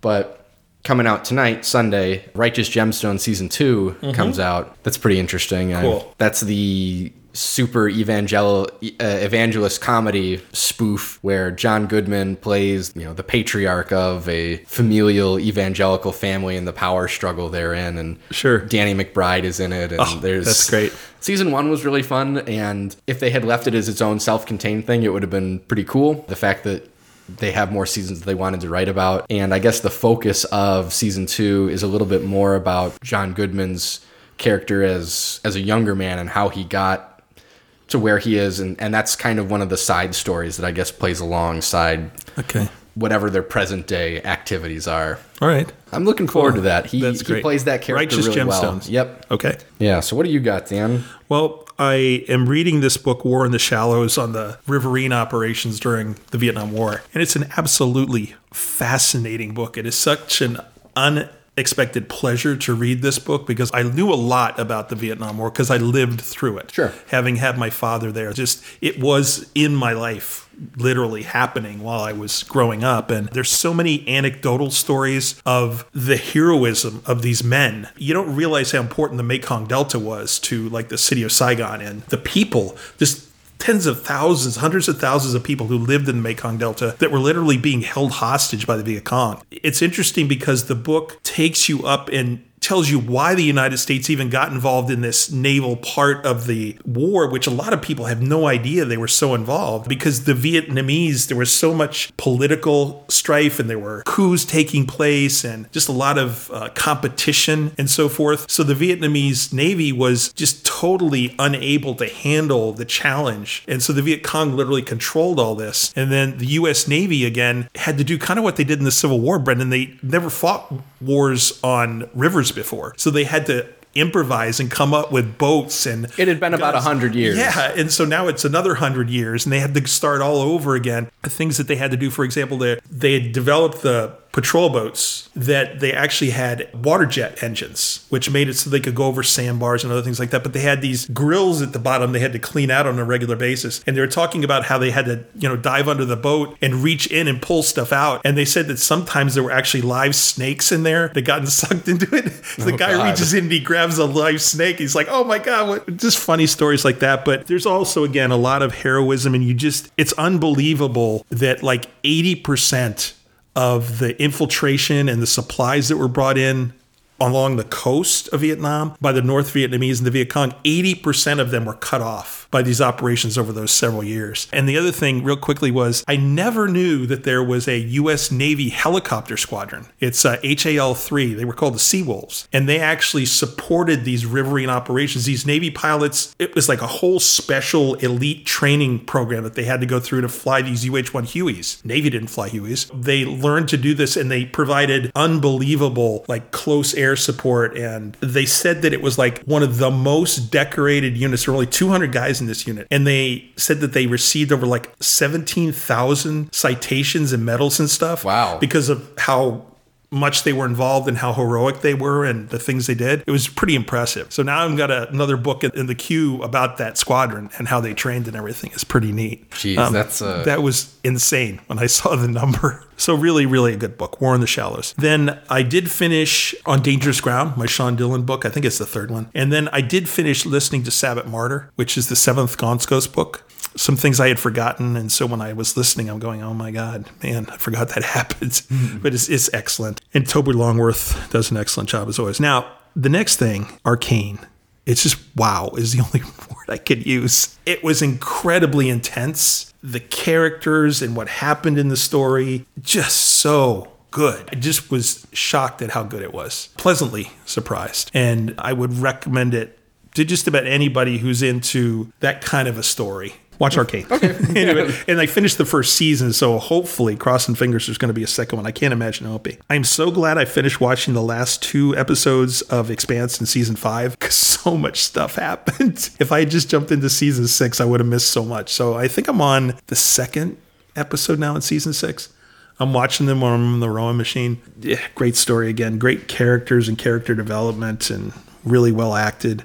And then one last thing I wanted to talk about real quickly was I had recently listened to a book called Godblight, which was the third kind of Guilliman book. Guilliman versus Mortarion book in the Indomitus era. Okay. And we just talked about the Maggotkin and we talked about plague bearers and mutter grubs, mm-hmm. right? When I was finished going over the book with you, and then I was looking through and going, wait a minute, I heard this stuff before. And there was parts of the story in Godblight. Literally, there was a greater demon who used a mutter grub to infiltrate the Imperial side. I'm going, oh my God, it's just like in the book. Like the book used the stuff out of the battle tome you know, that was so cool. And then there was a young, like, apprentice priest who was in this city that was under siege by Mortarion. And he was walking down the street, and all of a sudden, these plague bears just like started coming out of the ground, right? The first thing he heard, he, they were counting.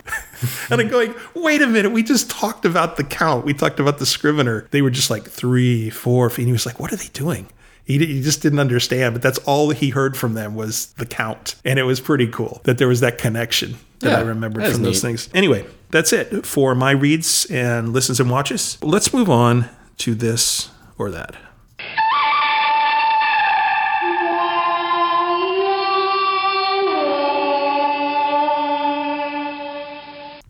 Brendan, you know who has the choice? I think I'll go first because I've been having you go first recently. I think maybe not. I don't know. Doesn't matter. It's always a coin flip.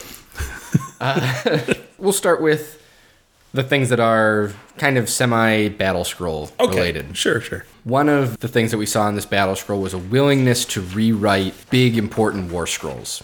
Right, Nagash, Archaon, Kragnos. Mm-hmm. What is the next big war scroll that you would rewrite, and what would you change on it? Oh God. So what I'm aiming for is you know something like a centerpiece or like a faction yeah, leader, something yeah. like that. Man, Brendan, that's tough because a lot of the books I would think about have just come out, like you know, Great Unclean One, or they just rewrote the Glottkin, which was mm-hmm. perfect, a yeah. perfect rewrite. I think maybe one of the Eidolons Okay. Now that we've talked about it a little bit, it kind of comes to mind. And I think the one that's not the fighty one, the caster, the caster, I think might be interesting to rewrite that one to see what else they can do with it to kind of, you know, kind of pump it up a little bit. Mm-hmm. I think. Don't most people tend to the fighty one? Yeah, I think with where it sits at with the points, the things that you can do with it, like taking an arcane tome, taking flaming weapon, it has retreat and charge. It gets mm-hmm. benefits for charging, you know, healing and damage wise It's a pretty good unit. why not? Right. Yeah, so it kind of has the effect that you were talking about, where if you do this with Bladegeist, you won't take Reapers anymore. Mm-hmm. So if you have this thing, If you can't make it a caster, then there's a little bit of a different value to it. right, I think that would be one that I would like to see redone for Mm-hmm. the Idoneth players. Now, what would you try and change with it though? Like, would you make it like a more powerful caster? Yes, that's or- what I would like to do. Make it a more powerful caster so that magic would be more meaningful in that army. Uh, because one of the things I hope when that battle tome comes out is give these guys something else besides freaking eels. Like, I'm so tired, with all apologies to all you Idoneth players, I'm so tired of seeing eels in every single list. It's what we talked about before, where they all look the same. And to me, they kind of do. So give them something else. Mm-hmm. And maybe this would be one of those other things you can give them. Well, I hope the new hero that they get makes adding Namarti Yes. meaningful. Yeah, that would be great. selection. Yeah, so that that's the first thing that comes to mind since she, that was pretty wide open. So Okay. What's a hobby goal that you have for yourself for the year? for the whole year is to finish up the Soulblight I want to paint. Okay.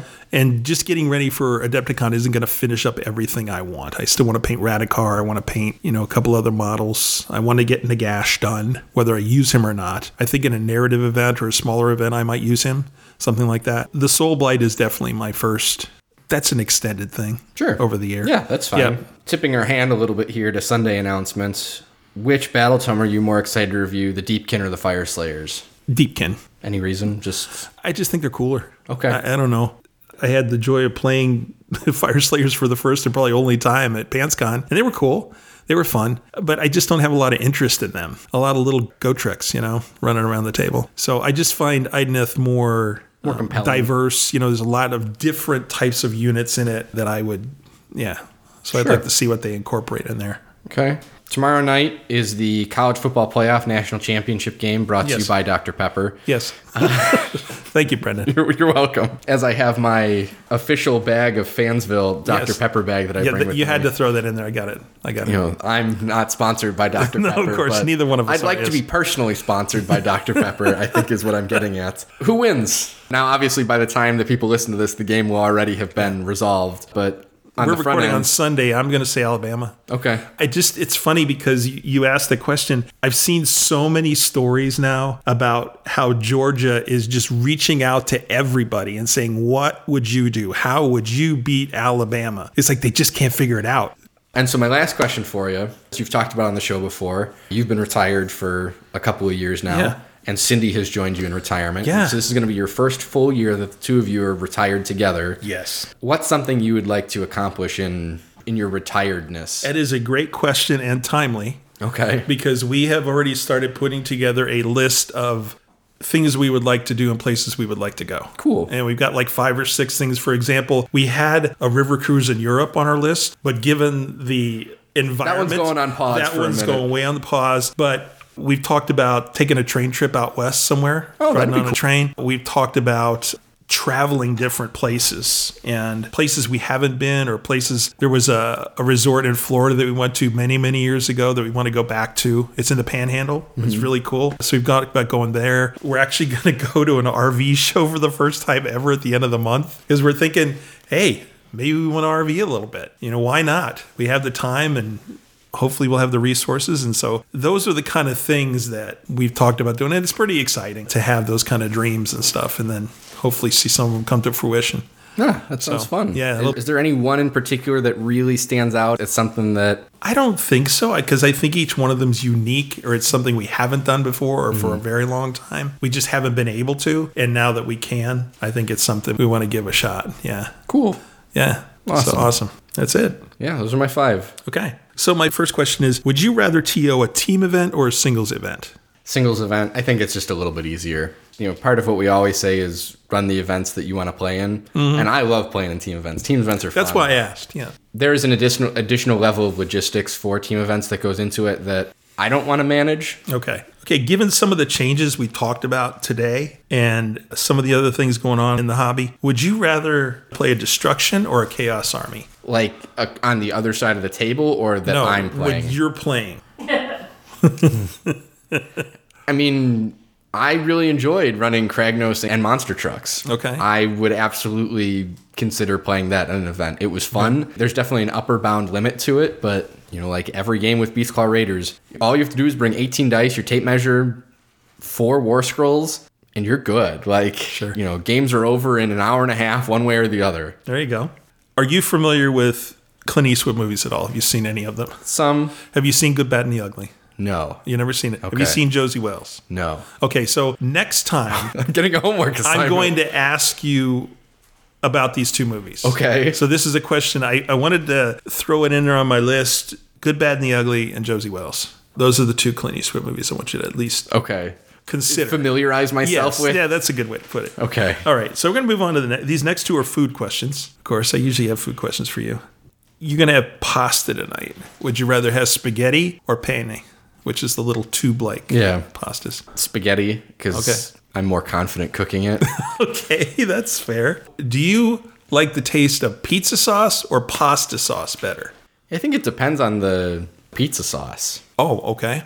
I think there are some pasta sauces I prefer to pizza sauces, and I think there's some pizza sauces Oh, I okay. prefer to. So you have no definitive answer to that question. Yeah, which is really a cop out. I understand that. you know, but I like Uno's Pizza's pasta sauce because it's got a little bit of spice to it. Mm-hmm. But like, you know, if you were to ask me like Papa John's pasta or pizza sauce, nah, man, just I'm like we're okay. Like that's not what I'm buying your pizza for. Okay. I'm buying your pizza because there's a financial amount of money That I have to invest? There's really a floor on what I'm looking for here. Is like I've got, and really it's from my college days. Like I got ten dollars, and I'm trying to figure out how much pizza I can buy with the ten dollars. That's great. what a different. By the time way, that is was. that pizza place that we were going to go to before, is it reopened or? Oh yeah, Okay. Yeah, it was just for whatever reason closed. On that day we were together. That yeah. day. Okay. Don't know why. All right. Well, that's my five questions, one of which we're going to defer to the next show. Fair enough. So next episode, I have six questions to answer. one of which is No, I'll make these one of the five still. Okay. Okay. So you know what one of them is, which is unusual. yeah. Hopefully, I remember to. I'll remind you. Don't worry. Perfect. Okay. So let's move on to show close. There is something going on around here. Something you may not even know about. So, Brendan, Sunday announcements. Well, we know, first of all, we've got the Bonereapers update in the White Dwarf. So- we so talked the- about so that. The new White Dwarf coming out includes Okay. some Bonereaper information, which obviously very exciting. They're including Genestealer Cult Kill Team stuff for it, which is fine or whatever. That's not what I'm here for, but it's really for the, the Bone Right, right. Reapers stuff. Hopefully they get some battalions that work for them. Hopefully they get some rules that work for them. yeah, So- we'll see. We'll see how it matches up to your wish list. Exactly. Yep. But the Fury of the Deep, which is the Fyreslayers versus Deepkin box, goes up for pre-order on Saturday. Nice. and that includes the two heroes that you're working with. And obviously, sometime shortly thereafter, we're going to get the battle tomes for them, which awesome. Sign me up. Yep. You get the Underworld's ogre pirate and His motley gang of animals. His menagerie. yeah. and then some Blood Bowl pitches. Oh, it's a Nurgle Blood Bowl pitch. That's what that is. Nice. Slimy. Yeah. And some books, Necron ships, Okay. blah, blah, blah, blah, blah. All right. Yeah. So that's pretty cool. Awesomeness. It's interesting. All right.